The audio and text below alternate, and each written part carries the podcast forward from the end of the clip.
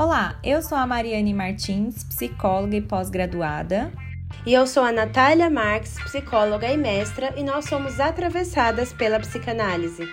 E esse é o podcast Transferência no Cotidiano. Aqui iremos falar da psicanálise de maneira acessível, atrelada a assuntos diversos com o objetivo de mostrar como ela está presente no nosso dia a dia. Para isso, receberemos convidados incríveis a fim de disseminar ainda mais a psicanálise. Se junte a nós e embarque nessa transferência. Hoje estamos aqui com Rafael Matias, que é psicólogo e psicanalista, especialista em intervenções clínicas de base psicanalítica, mestrando em psicanálise e psicopatologia e pesquisador na linha de gênero e sexualidade.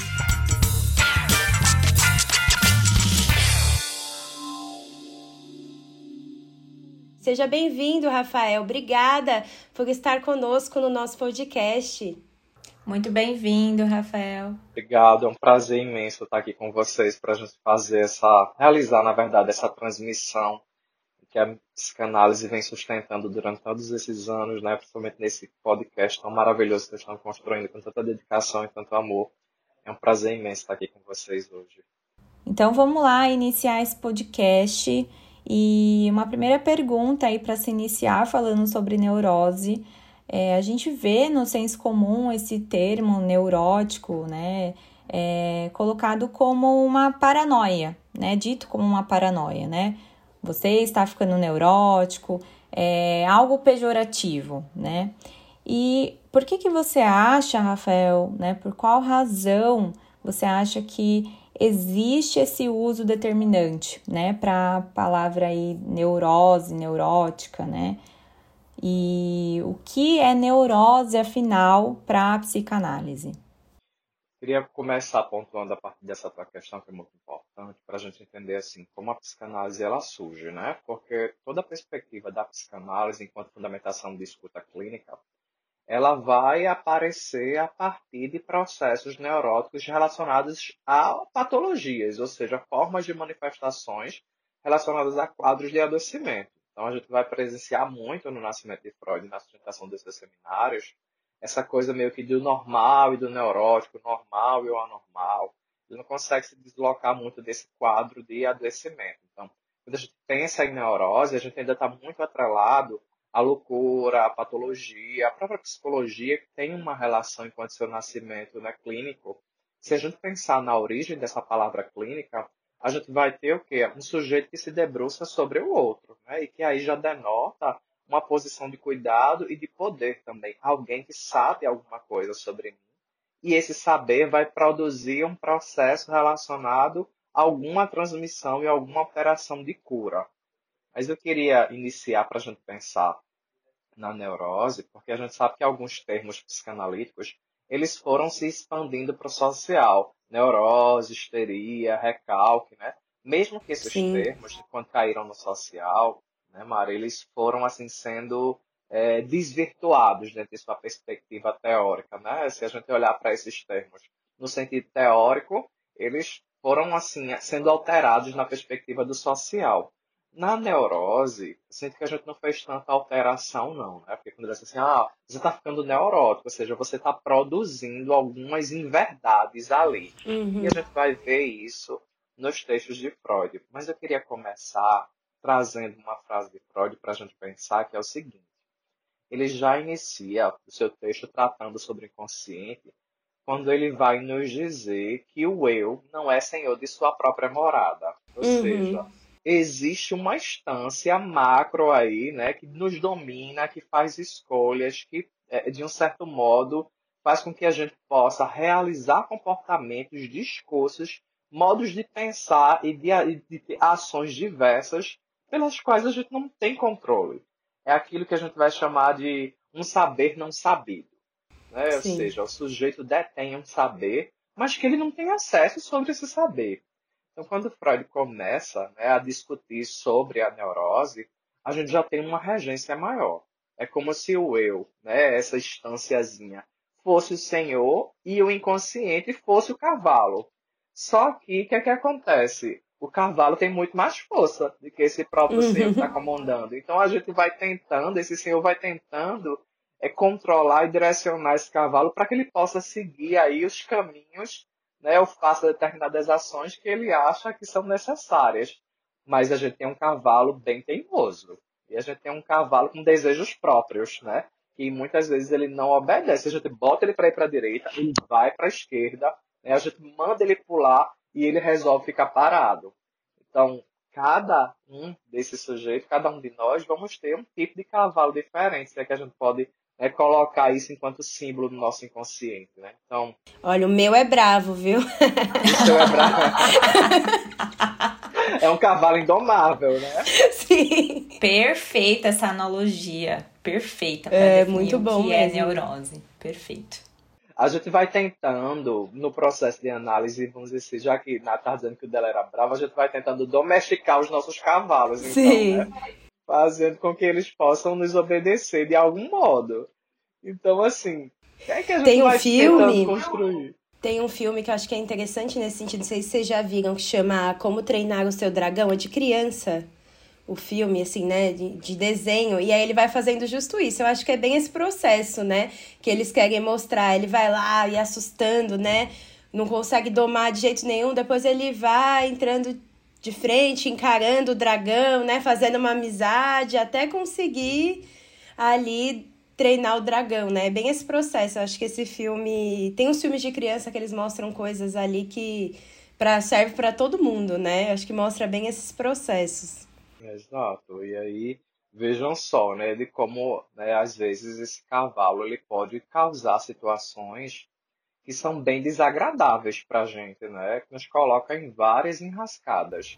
Como o neurótico sofre, né, Rafael? Sim. Coitado de nós. o pobre do neurótico. A gente vai tentando não sofrer, mas é aquela coisa, né? De um certo modo nós sofremos, mas nós goza. É.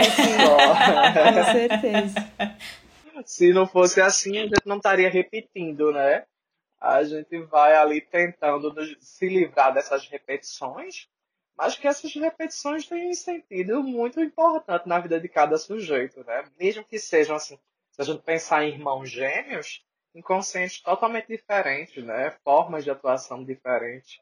Então, basicamente, nessa leitura do, dos desejos enquanto uma constituição, né, né Mário, para a gente pensar no seguinte, se a gente fosse racionalizar quando é que a gente pensa. A gente não sabe. Simplesmente o pensamento vem e acontece, né?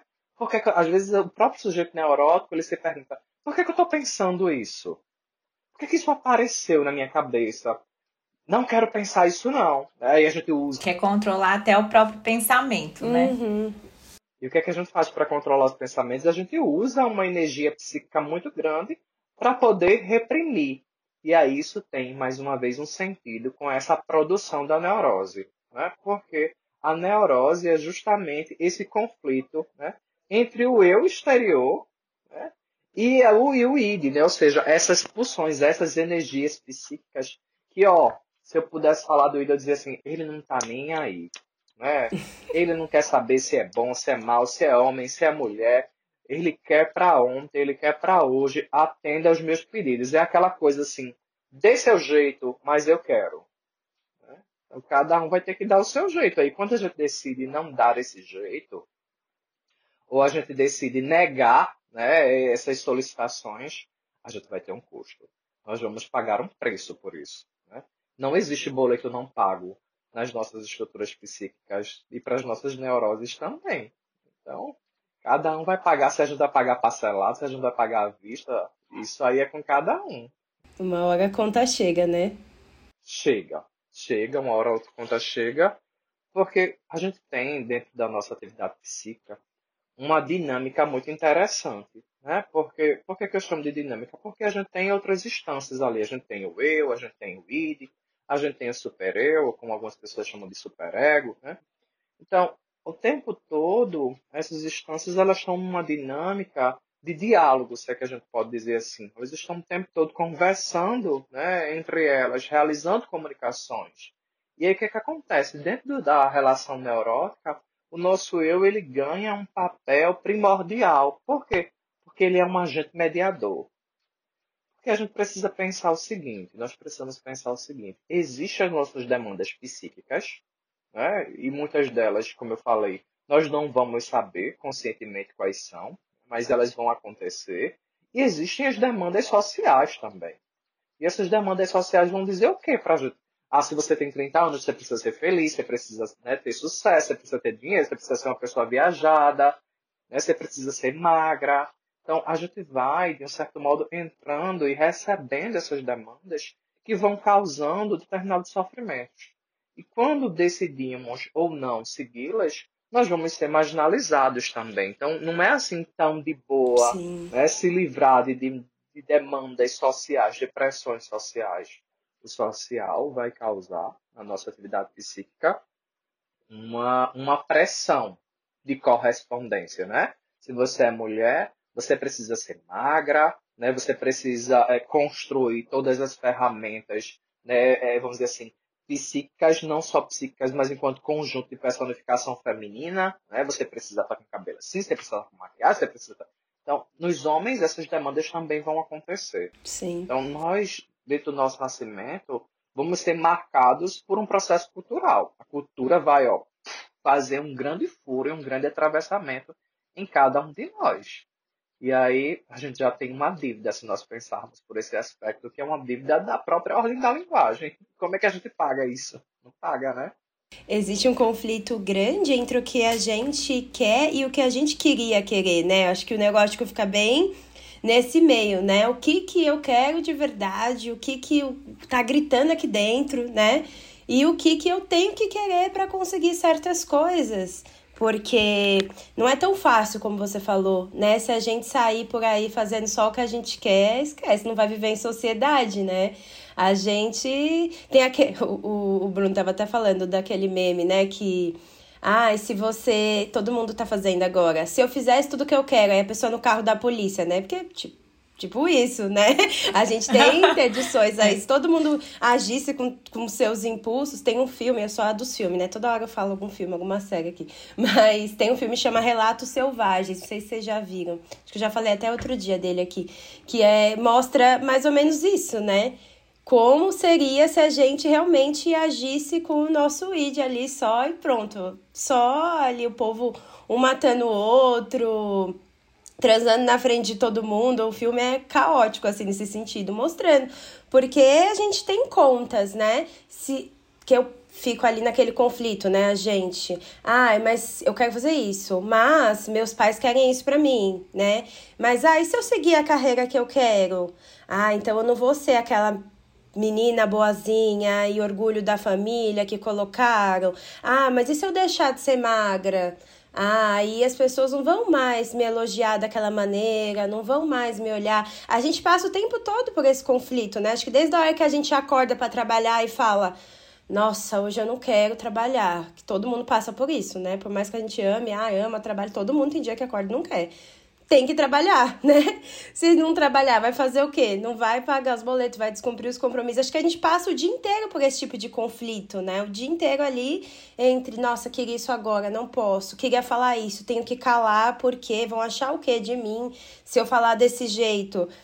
É a vida inteira, né? O, o, o dia todo a gente passa por isso. Eu tava falando dessa questão dos filmes, né? Que você é rainha dos filmes aí. ah, os filmes ambulantes estão nos seus discursos Sim. E aí eu lembrei o seguinte, eu lembrei de um outro filme, né? Porque um filme vai puxando outro filme que se chama Sim. Noite de Crime. Ou seja, as pessoas têm. Chama como? Uma Noite de Crime. Nossa, esse filme. Não assisti. Já viu? Já vi. É aquela coisa, né? Você tem uma noite para cometer todas as transgressões que forem possíveis e autorizadas pelo social e pelo judiciário. Uhum. E aí eu tava uhum. lembrando aqui que uma vez eu escrevi um texto que era o seguinte: o desejo do neurótico é ser perverso por um dia. Uhum. Então, mas ao mesmo tempo, porque o que nos marca enquanto neurose é a força da ação da culpa. A gente deseja, mas a gente moraliza também os nossos desejos, né? Por quê? Porque tem uma ambivalência, como o próprio Freud diz, né? É o amódio. E aí eu pensei aqui numa coisa, enquanto a Ana estava falando, no nosso processo de constituição. Porque é, o que vai fundamentar, né, o que vai nos fundamentando enquanto sujeito, é toda uma projeção que vai sendo é, é, tomada né, pelo desejo do outro. Então, a gente não cresce se a gente não tiver cuidadores, né? Nós não somos iguais aos, outros animais, vamos dizer, né, não racionais. Eles crescem, eles já nascem, já saem andando, eles precisam sobreviver. A gente não, a gente é totalmente dependente. Nós somos dependentes, né? Precisamos que algumas outras pessoas que estejam realizando as funções maternas e paternas possam suprir as nossas necessidades. E aí eu digo, complemento, né? A gente vai nascer pelo olhar e pela boca do outro. Então, será que o que eu quero é o que eu quero mesmo? Será que esse desejo é meu ou é um desejo do outro? E aí marca, é, mais uma vez, esse nascedouro de desejos no, no seguinte, né? É, a gente quer, nós queremos muitas coisas, mas ao mesmo tempo, isso que eu quero pode ser realizado pelo social. É, eu posso matar, eu posso é, roubar, eu posso né, mentir, eu posso fazer tudo. Não posso fazer tudo. Né? Por que, que eu não posso fazer tudo? Porque existem as leis que vão ser instauradas aqui em nós, as leis psíquicas, mas vão existir as leis sociais também, que vai o tempo todo dizer, olha, vem cá, bonitinho. Você não pode fazer isso que você está querendo, não. Não é assim tão simples. Então, imagina o tanto de conflito que vai se circular nessa dinâmica. E o neurótico faz isso muito bem, né, Rafael? Porque ele pega tudo isso, coloca debaixo do braço, faz de um livro de regras, né? O superego aí tem essa questão é, muito egóica, né, do, do neurótico.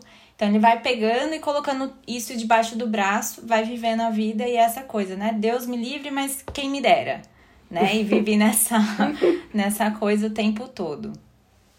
Deus me livre, mas quem me dera, refletiu aí, né? Eu quero, mas quais são os custos disso, né? E aí eu estava pensando no seguinte aqui. Quando um desejo lhe aparece, e a gente moraliza, de um certo modo a gente vai moralizar esse desejo, a gente vai colocar sobre ele é, várias particularidades, sejam elas religiosas, sejam elas né, construídas a partir de núcleos familiares. Porque qual é a palavra que é, é, é, escutamos com mais frequência nossos é não, né? é não, não pode, uhum. não faça, não toque, né? você perdeu a mamadeira, você perdeu o seio, você perdeu o quarto dos pais. São, o neurótico está perdendo o tempo todo. São muitas perdas. Agora, são perdas que né, vamos sentir de uma forma é, mais, vamos dizer assim, afetiva, no sentido de causar um sofrimento, né? E esse sofrimento é aquele que precisa de um tempo para ser elaborado e outras perdas que a gente renuncia algumas coisas aqui e consegue seguir. Né? Porque a gente vai tentando realizar compensações também. Né? Eu não posso isso agora, mas o que é que eu posso? Porque o desejo ele não quer esperar. E aí é o seguinte, quando esses desejos psíquicos, esses desejos aparecem dizendo assim, olha, eu quero isso aqui, você precisa dar um jeito de me arrumar essa coisa. Né? E aí eu, eu dizer assim, eu não posso, eu não tenho como dar conta disso agora. Né? E o super está dizendo, olha, você até quer, mas os seus pais não vão ficar felizes se você desobedecê-los. Né? Então, veja o tamanho do conflito que o nosso coitado do eu fica aqui, onde ele fica numa cercado no Cansativo, né? né? E isso tem a ver com a castração, né, Rafael? Assim, que a gente fala tanto, acho que é outro conceito que às vezes fica muito confuso para as pessoas que, enfim, não estão estudando a psicanálise, né? Muitas palavras da psicanálise ficam confusas, né? Inclusive, o objetivo do podcast também é a gente deixar isso um pouco mais acessível. Mas justo essa questão, né, da gente entender que a gente não pode ter tudo que a gente quer, né? Isso tem a ver com a castração. Ah, não, você quer, mas você não pode, tá bom, né? O dia inteiro da gente sofrer essa castração constantemente, né? Não, você quer ter isso, tá bom. Se você pode matar, mas você vai ser preso. Né? Você vai ficar lá tantos anos na cadeia, você vai ser visto dessa forma pela sociedade, você escolhe, né? Você quer tudo a gente pode fazer, Mas tem esse custo. E aí a gente tem que lidar com esse custo geral, né? Você não quer ir trabalhar hoje, beleza, você pode perder o seu emprego, aí você não vai conseguir fazer isso, aí você não vai conseguir ir na festa que você quer, né? Não vai fazer aquilo, as pessoas vão olhar para você e vão te julgar. O tempo todo a gente tá nessa, né? Então tem a ver com, com essa questão das perdas e ganhos o tempo todo, né? Da gente ter que escolher e ter várias soluções, ter várias respostas nas quais a gente vai sair perdendo em todas. Mas eu preciso escolher qual perda que é melhor ou pior, né? Para mim, a gente faz esses movimentos o dia todo, né? A gente, não, tá bom, vou cumprir as exigências da cultura, né? Mas se a gente cumpre só elas o tempo todo também, é como se a gente não conhecesse o nosso eu, né? Se eu só tô ali não, me disseram que é pra fazer isso, eu vou fazer isso. Ah, minha mãe falou que eu tenho que seguir essa profissão, vou seguir. Ah, meu pai queria isso. E muitas pessoas vivem dessa maneira, né, durante toda a vida. E aí chega uma hora que, quando falo que quando a gente chega na análise, a pessoa chega na análise, às vezes a primeira vez ela vai refletir sobre que, mas o que, que você quer, né? Você pergunta para a pessoa, que que, mas o que, que você quer? Ela vai dizer, não, tenho que fazer isso, tenho que fazer aquilo, aquilo, mas eu preciso. A pessoa até para às vezes assim, né? Como assim? Porque nunca pensou isso verdadeiramente durante a vida, né? E na análise a gente vai questionar se é isso que a pessoa de fato quer, se é isso que ela deseja, né? Porque tem toda essa questão com, é, com os conflitos entre os desejos inconscientes e a pessoa ela vai ali se dando conta e se questionando se ela quer de fato aquilo, né? A castração, mesmo que dolorosa, ela vai operar um efeito é, simbólico importante. Porque se não fosse a castração, não nos tornaríamos sujeitos de desejo. Eu gosto de, de quando eu estou colocando as transmissões, para que as pessoas possam é, conseguir visualizar isso que a gente está discutindo, é como se fosse um, uma melancia. Né? Ela está perfeita, ela está completa, né? nenhuma partezinha faltante é castração faz? Ela vai lá e tira um pedaço daquela melancia. Então, ela mostra a carne, né? ela deixa a carne exposta e, ao mesmo tempo, a deixa faltante. E é graças a essa falta que vai rodar esse desejo. Agora a gente vai precisar buscar o outro pedaço da melancia. Eu preciso encontrar esse outro pedaço a todo, todo custo. E ele precisa encaixar perfeitamente. Você tem ótimas analogias. Ai, eu tô rindo porque assim, né, com esse podcast, como bons neuróticos não nos identificar, né, com esse, todas essas coisas. A gente vai procurando as nossas melancias, né? Vai olhando as nossas melancias. É, e se acabar, você não vive, né? Porque você vai atrás de quê? Se não tiver nada para ir atrás, se tiver tudo, né? Você não tem o que, o que buscar e acabou. E, e uma coisa interessante que é o seguinte: quando se tira um pedaço da melancia e o neurótico vai tentando encaixar outros pedaços, ele não cola mais, né? São sempre pedaços que vão caindo. Ou seja, a uhum. necessidade de que a gente vá colocando outros pedaços ali até o final de nossas vidas. Eita, consegui, esse aqui encaixou direitinho. Queria, vamos pensar, queria, meu desejo é se tornar psicóloga. E aí a pessoa vai lá, enfrenta cinco anos de curso, consegue se tornar psicóloga, encaixou um pedacinho da maçã ou da melancia. De repente, esse pedaço solta. Agora você precisa de outra coisa. Eu preciso ter pacientes. Né? Aí começa todo o movimento para ter pacientes. Agora eu preciso escrever um livro. Depois eu preciso fazer uma especialização. Depois eu, então, o tempo todo as necessidades vão, é, vão de um certo modo acontecendo. E o que, é que a gente faz? A gente vai idealizando. Eu digo que o neurótico ele é um ótimo idealizador. Porque pense né, num, numas pessoinhas que idealizam. Tudo está, está sendo idealizado. Ele, ele já fica pensando no amanhã, daqui a pouco ele pensa no que, é que ele vai fazer na hora do almoço, né, e ele vai encontrar tal pessoa, o que é que eu vou falar, como é que vai ser.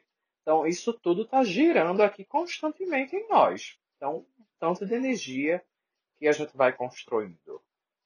E aí, é, meninas, uma coisa que eu estava pensando, retomando essa questão da operação dos desejos e de toda essa castração, das leis das morais que a gente estava falando, quando um desejo ele surge e né, o eu não consegue mediar, o neurótico não consegue atender esses desejos, o que, é que a gente faz? A gente reprime. A gente diz assim, olha, eu não tenho como, como atender isso agora, eu não tenho como satisfazer, né? Ou a gente vai, de um certo modo, recalcar que já é uma função é, ainda mais, vamos dizer assim, mais forte, no sentido de que talvez a gente nem acesse a isso inconscientemente falando, só que não existem desejos que né, se tornam é, que se tornem assim sossegados.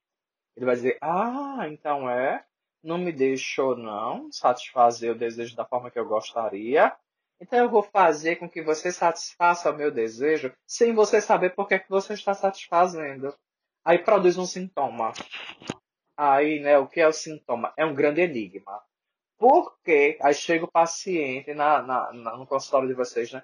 Olha, é o seguinte, eu não aguento mais as minhas formas de relação. É, eu só me relaciono com gente né, violenta, ou gente que não me quer, ou, ou, relacionamentos abusivos. Como é que eu posso querer isso? Por que, que eu faço isso? Isso mobiliza o sujeito para um saber. É preciso saber o que é que me faz né, se comportar e me atrair por essas pessoas. Porque, de um certo modo, você diz ao sujeito: olha, né, é até doloroso, mas tem um prazer psíquico aí também. Você faz, mas é prazeroso, no final das contas, né? Como é que eu posso gostar de uma coisa que me faz mal? Aí cada um responda pelo seu próprio desejo, né? É, isso não é culpar a pessoa, né? A gente tá sempre aqui falando sobre isso, que não é dizer, ah, você gosta, né? Porque tem muitas pessoas, infelizmente, que agem nesse sentido. Ah, você faz porque você quer, porque você gosta de estar numa relação violenta. Então é isso. Não é isso, né? A gente descobrir que função tem aquilo, né? O que, que a pessoa está realizando ali. Se é uma repetição, tem uma função, né? Para aquela repetição acontecer. A pessoa sente que ela está cumprindo algo que ela precisa cumprir, que ela não tem acesso, né? Seja repetir um padrão familiar ali, seja algo que ela ouviu ali, internalizou em algum algum lugar, enfim, seja para cumprir um papel social, por exemplo, né?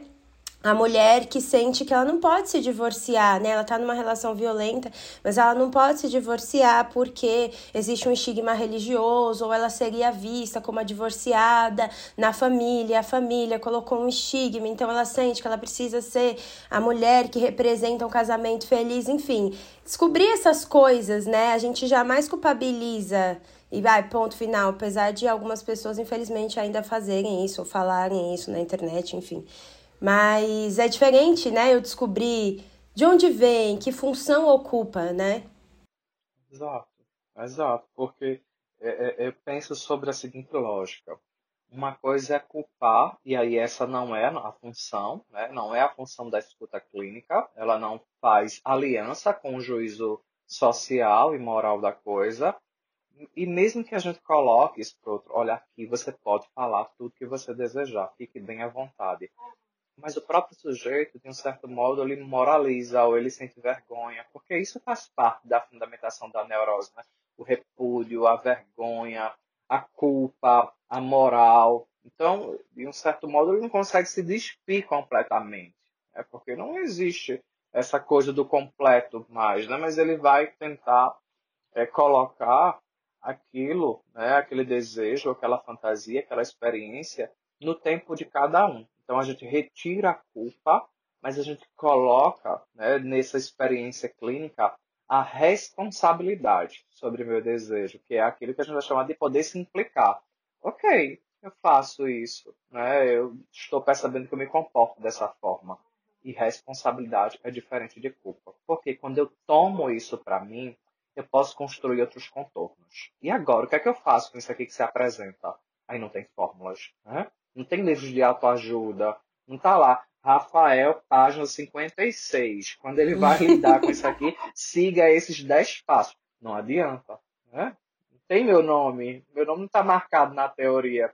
A gente trata de uma psicanálise que fala do sujeito, fala sobre cada um de nós, sem falar diretamente de nós. Exatamente. Vamos aqui para uma segunda parte, né? Agora que a gente já falou um pouco da neurose de uma maneira geral, a gente queria te perguntar, né, conversar aqui um pouquinho sobre quais tipos de neurose existem, né? Se você pode explicar um pouquinho pra gente como que isso foi dividido na psicanálise, como você vê, quais são os tipos aí pra gente entender de uma forma acessível isso que é tão complicado também, né, desses tipos de neurose. Nós temos dentro da neurose e dentro das estruturas clínicas psicanalíticas, aquilo que Freud vai chamar de, de estruturas. Então, de um certo modo, ele vai dividir, né? ele vai pensar nisso a partir de uma divisão não só informação de construção clínica, mas de construção de discurso e de relação com o seu próprio sintoma para o sujeito.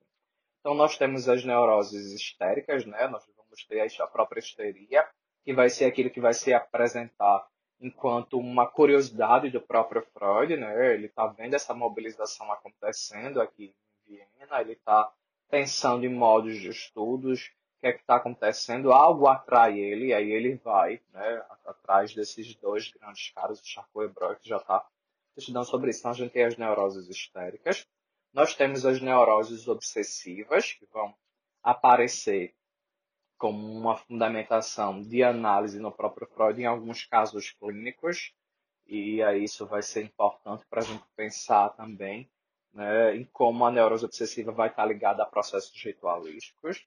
E nós vamos ter as neuroses fóbicas. Né? A gente vai ter a própria fobia aparecendo e atuando aqui. Então, dentro das neuroses, a gente vai ter aquilo que a gente vai chamar de psiconeuroses. Né? Então, a neurose histérica, a neurose obsessiva e a neurose fóbica. Então, tem três formas de atuação de neuroses aparecendo e colocando esse sujeito dentro de um dispositivo interessante para a gente pensar em como cada um vai se relacionar com o seu desejo e principalmente como cada um vai se relacionar com as suas demandas psíquicas. E todas elas tratáveis para a clínica psicanalítica. Todas elas podem ser olhadas a partir de sua particularidade e serem escutadas também a partir de um lugar muito único e subjetivo. E eu acho que para fechar esse, essa primeira parte né, desse episódio que a gente está fazendo com você, Rafael, essa última pergunta é já é, tentando entender e trazer é, quais os principais traços né, da neurose obsessiva, a histérica e a fóbica, né? Como que a gente pode ir identificando? Duas questões interessantes para a gente pensar. A gente tem uma questão para a gente pensar isso a partir de uma cadeia clínica, né? porque a gente está falando de etimologias. Né? A própria epistemologia vai girar aqui. Porque quando a gente pensa em psicanálise, a gente está discutindo aqui sobre psicanálise freudiana, e existem várias outras escolas clínicas também. Então, mesmo que cada uma delas trate sobre o inconsciente, eles não são os mesmos tipos de inconscientes, né? Então, a gente vai falar a partir do inconsciente freudiano. Então, a gente tem aqui, dentro da marca da histeria, a gente vai ter aquilo que Freud vai chamar de conversão. Então, o que é que Freud vai tratar na histeria? Ele vai dizer, olha, é o seguinte, o sujeito né, é, é atravessado pelo seu desejo, e aí é importante, antes de eu colocar isso, fazer uma pontuação, porque as pessoas tendem a colocar a histeria como se fosse um pré-requisito único do feminino. E, e aí, né, relação já traz uma, acho que uma problematização para a gente pensar dentro de um quesito patológico da coisa. Por que, que né, as mulheres cabem, estão para a histeria, assim como os homens estão para a neurose obsessiva? Então, é, essa relação, ela é inverídica, ela é falsa. Então. E a gente ia perguntar isso para você, era uma das perguntas. Ah, olha aí, eu tá consegui captar agora. aqui desse outro lado. então, próprio Freud, mesmo que as mulheres elas apareçam, e aí eu acho que as mulheres aparecem é, na construção clínica da psicanálise como um papel primordial, sabe? É, é são as mulheres que trazem uma força e uma criação para essa teoria. Se não fossem elas, naquele momento ali, no século XIX, nós talvez não tivéssemos a psicanálise surgindo dentro dessa, dessa é, condição tão importante para o sentido da voz e da luta que essas mulheres construíram né, dentro de uma cadeia repressora. Por quê? Porque o que existia no inconsciente. O inconsciente naquela época, pessoal, ele era marcado por uma repressão muito forte. Então, o que aconteceu na neurose histérica? Isso para homens e para as mulheres, né? Mesmo as mulheres recebendo um destaque maior. Porque a gente vai para os seminários de Freud, a gente não encontra casos de, de histeria sendo descritos lá, né? Freud só tratou de um caso de histeria no qual ele apresentou dentro do, da formulação dos homens e que mesmo assim isso tem desdobramentos que né, trazem talvez um outro podcast para discutir sobre isso, né, sobre esses desdobramentos de como a histeria vai aparecer nos homens. Né? Mas é o seguinte, é, os desejos chegam né, para essa formulação histérica, eles são né, repudiados, negados, eles passam pela culpa, passam pela vergonha, que foi o que a gente estava discutindo, e aí, pela não condição de elaboração e simbolização desse desejo, ele retorna a partir de conversões. Né? Então, isso vai aparecer e vai se manifestar no corpo a partir de processos de adoecimento. Então, por isso que a gente via, dentro daquela época freudiana, né, paralisia, cegueira, né, falta de sensibilidade, é, é, tantos outros sintomas que levavam né, esses pacientes a demonstrar quadros patológicos que, se fossem analisados organicamente, não tinha nenhuma fundamentação. Eram sujeitos totalmente saudáveis. Mas por que, é que levavam eles a essa formulação? Aí na histeria a gente tem essa compreensão. Né? Ou seja, um desejo que chega, mas que não consegue, né? ou, por, por todos esses fatores, ser pensado a partir de uma crítica e de uma consciência e de uma vivência. Né? O que é que eu faço com isso? aspiar a vivência, porque alguns desejos eles devem permanecer desejos para sempre. Eles não têm como sair da lógica do social. Né? A gente não vai conseguir realizar todos e também é, vai ser saudáveis que não realizemos todos esses desejos. Então, na histeria, isso vai ter essa marca, essa marca da conversão. Se a gente pensa na neurose obsessiva, nós vamos ter aqui né, uma condição importante que, vão, que, vai, que vai servir os rituais. Então, aparece na neurose obsessiva ideias né, que são até intrusivas, que vão realizar comandos. Então, é como esse super eu, né, essa instância aqui, que vai ser o fechamento, ele é o rei né, do final do complexo de Édipo, ele vem se solidifica, ou seja, ao mesmo tempo que a lei é imputada, passa por um processo de identificação também. Eu não gosto de você enquanto sujeito, mas eu também carrego em você partes que eu gosto e não gosto, que eu admiro e que eu desadmiro e que eu vou replicá-las. Então, existe uma coisa mais severa e autoritária. Olha, Rafael, se você não fizer isso, vai acontecer um desastre. Né? Se você não rezar dez vezes antes de dormir, alguma coisa ruim vai acontecer. Se você não conferir a porta todas as vezes que você sair, ou a sua mãe vai morrer, ou seu pai vai adoecer, ou vai um trem vai descarrilhar. Os processos de pensamentos intrusivos, dessa construção de, de pensamentos que provocam uma angústia e um sofrimento muito forte sobre esse sujeito, porque não é fácil né, carregar e, e, e, passar por esses processos. Então, o sujeito mesmo que ele faça uma crítica, que é importante a gente pautar isso, não é o que diferencia a neurose da psicose. A crítica que o sujeito faz à sua fantasia. Ou seja, ele não rompe com a realidade. A realidade está preservada. Mas, ao mesmo tempo, ele não deixa de obedecer à fantasia. Ele precisa obedecer isso fielmente. Então, na neurose obsessiva, isso vai estar é, escrito de uma forma muito severa. Você tem que fazer esse cavalo vai ser muito mais bravo ainda. Quando a gente vai para as neuroses fóbicas, quando a gente vai para a fobia, Freud vai dizer assim, olha, vai existir um deslocamento do objeto. O que é esse deslocamento do objeto? Mais uma vez, o desejo aparece enquanto marca, né, enquanto marca de não satisfação. Então, esse desejo marcado pela não satisfação vai colar e vai fazer aliança com outro objeto. Pode ser um cachorro, pode ser um gato, pode ser um cavalo, ou não só animais, mas qualquer outro modo também de atuação, né? no qual me aproximar desse objeto não é nenhum medo, mas um pavor. É, é insuportável me ver no mesmo espaço. É claro, existe mais uma questão para a gente pensar. o inconsciente mais uma vez vai se alinha a esse objeto, faz com que o sujeito faça é, é, ligação e aliança com ele. Então ele é ameaçador porque representa uma grande ameaça de castração. Né? Ele é pavoroso para mim. Mas existe também as relações traumáticas, né? Então pode, o sujeito às vezes pode não se aproximar de um cachorro porque ele teve, quando criança, alguém colocou medo dele, né? ele sofreu um ataque de um cachorro. Ou seja, por isso que a gente precisa fazer essas escutas. Nem sempre representa outra coisa, né, necessariamente. Né? Às vezes um charuto é só um charuto. É. Se você foi mordido por um pitbull, provavelmente, né, você vai ficar com é, o medo justificado. É, vamos finalizando essa primeira parte do nosso episódio, que o papo tá muito bom, né? E aí na segunda parte a gente vai trazer um pouquinho mais, vocês já ficarem curiosos aí, escutarem a segunda parte.